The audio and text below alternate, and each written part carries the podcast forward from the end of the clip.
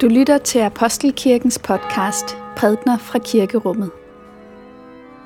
Find mere information på apostelkirken.dk.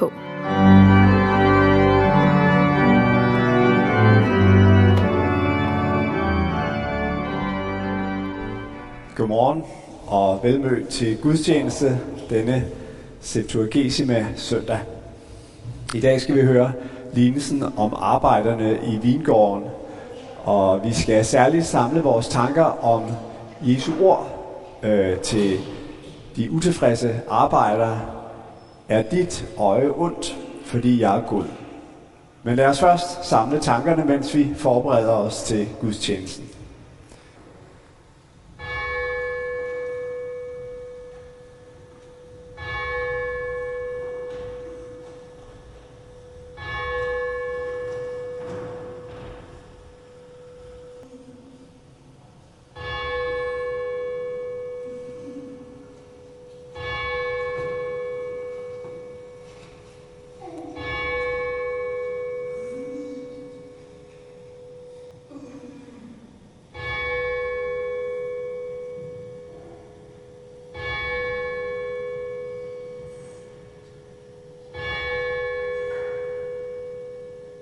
Lad os takke for Guds ord. For Guds ord i skriften.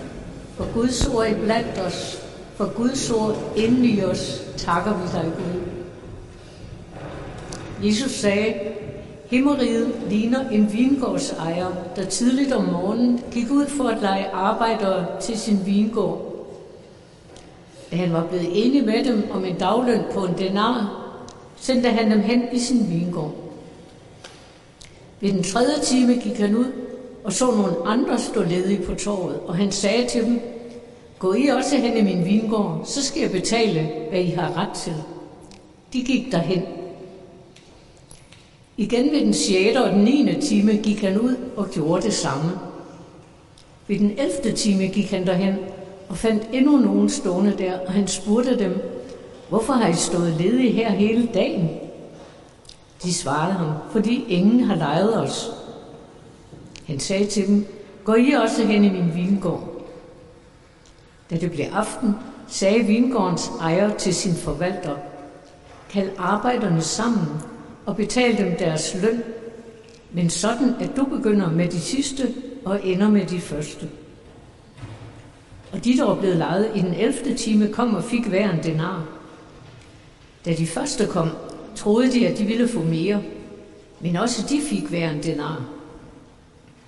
Da de fik den, gav de ondt af sig over for vingårdsejeren og sagde, de sidste der har kun arbejdet en time, og du har stillet dem lige med os, der har båret dagens byrde og hede. Men han sagde til en af dem, min ven, jeg gør dig ikke uret. Bliver du ikke enig med mig om en denar? Tag det, der er dit, og gå. Jeg vil give den sidste her det samme som dig. Eller har jeg ikke lov til at gøre, hvad jeg vil med det, der er mit? Eller er dit øje ondt, fordi jeg er god? Sådan skal de sidste blive de første, og de første de sidste. Amen. Lad os bede. Må min munds ord og vores hjerters tanker være dig til behag, Gud. Amen. Der er ingen tvivl om, at vingårdsejeren i dagens tekst kunne have sparet sig selv for en hel del konflikt og besvær, hvis han ikke havde insisteret på, at de første skulle komme til sidst i lønningskøen. Hvis han i stedet for havde lavet de første komme først, ja, så havde de fået deres denar som aftalt, og de havde ikke rigtig set, hvad der skete med de sidste, så ville han lige så diskret kunne have givet dem mere, end de egentlig havde forventet. Men det er som om, at vingårdsejeren har en pointe, ikke bare til dem, der kom sidst, at de får mere end forventet, men faktisk også til dem, der kom først. Han vil gerne sætte dem fri af en form for fangeskab, de er fanget i. Selvgodheden, sammenligningens fangeskab. Og det er de mure, som han bryder ned ved at gøre det på den her måde. Og det fangeskab, det udtrykker han i spørgsmålet, er dit øje ondt, fordi jeg er god? Altså, Vi kan jo godt forstå, at der kan ske en formørkelse af folks blik, hvis de bliver udsat for noget ondt. Men her er der tale om det modsatte. Der er tale om, at et menneskes blik formørkes, fordi han ser noget godt ske mod et andet menneske. Noget, som er uforholdsmæssigt godt, urimeligt godt. Og det er med til at præge hans eget blik, formørke det. Hvorfor? Ja, fordi han sammenligner sig med det mennesker. Og jeg synes, det er urimeligt. Fordi han synes, der mangler proportionalitet mellem det, han selv yder, og det udbytte, han får, og så det, andre mennesker yder, og det udbytte, de får. Det er denne sammenligning, denne misundelse, som gør blikket ondt og formørket. Så lad os i dag prøve at se lidt på, hvordan denne formørkelse af blikket kan komme ind i vores liv, og hvordan vi kan komme ud af den igen. Jeg læste for nylig et, et læserbrev, meget skarpt og fornøjeligt skrevet, så bare overskriften sætte de gamle i fængsel. Pointen var, at øh, hvis man er i fængsel, så ringer man på en klokke, og så kommer der en, en øh, betjent, der hjælper en ud på toilettet. Hvis man er på plejehjem, så kan man få skiftet blæ et par gange om dagen. Altså med andre ord, der, der er en urimelig skævhed i fordelingen af midler mellem dem, som er kriminelle og dem, som er gamle.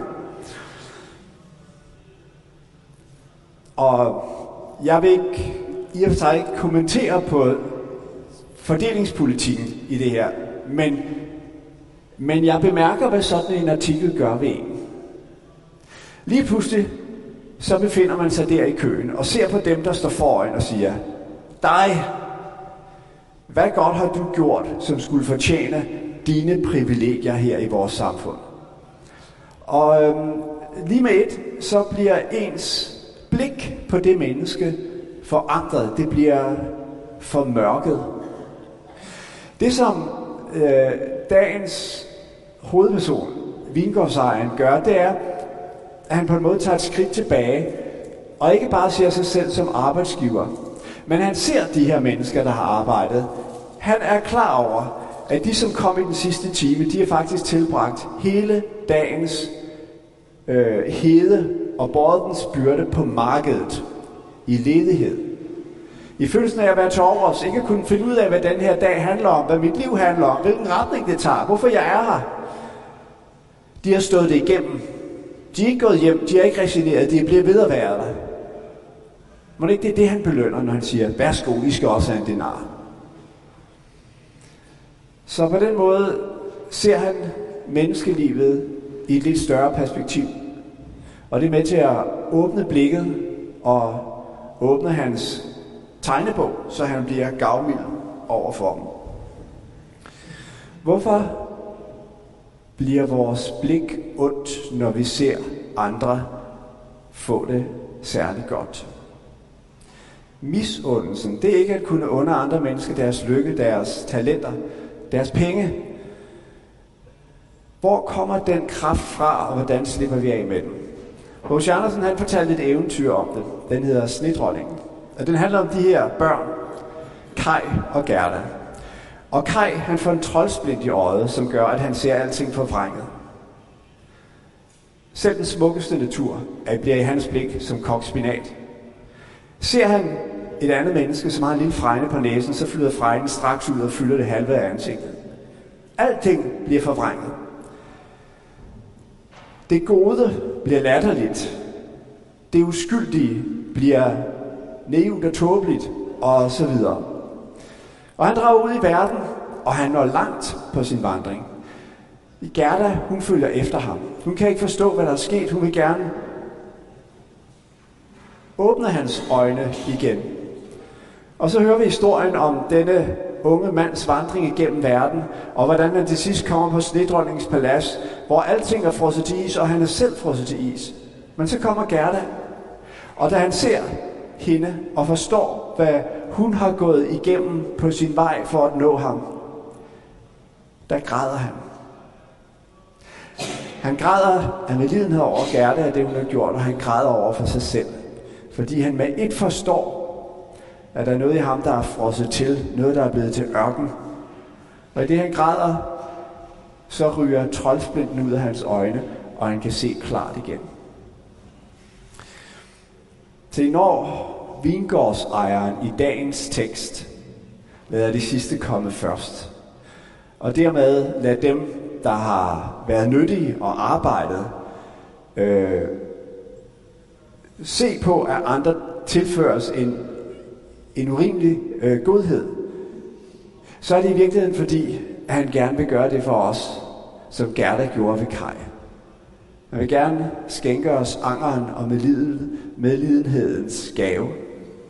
Jeg vil gerne have, at vi kommer til at se på os selv og på andre på en sådan måde, at vi ikke bare sammenligner og bedømmer, hvad den ene yder, hvad den anden yder, og hvem der er noget, og hvem der ikke er så meget. Men så vi ser storheden i hinanden. Det var derfor, Kristus kom til verden. Det var derfor, han gik den vej, han gik. For at møde os og åbne vores øjne, så det ikke er ondt, så det ikke er for mørket, men så det åbner sig over for de mennesker, som er på vores vej, og over for ham i taknemmelighed og glæde. Lov og tak og evig ære være dig, vor Gud, Fader, Søn og Helligånd, du som var og er og bliver en sand treenig Gud, højlovet fra første begyndelse, nu og i al evighed. Amen.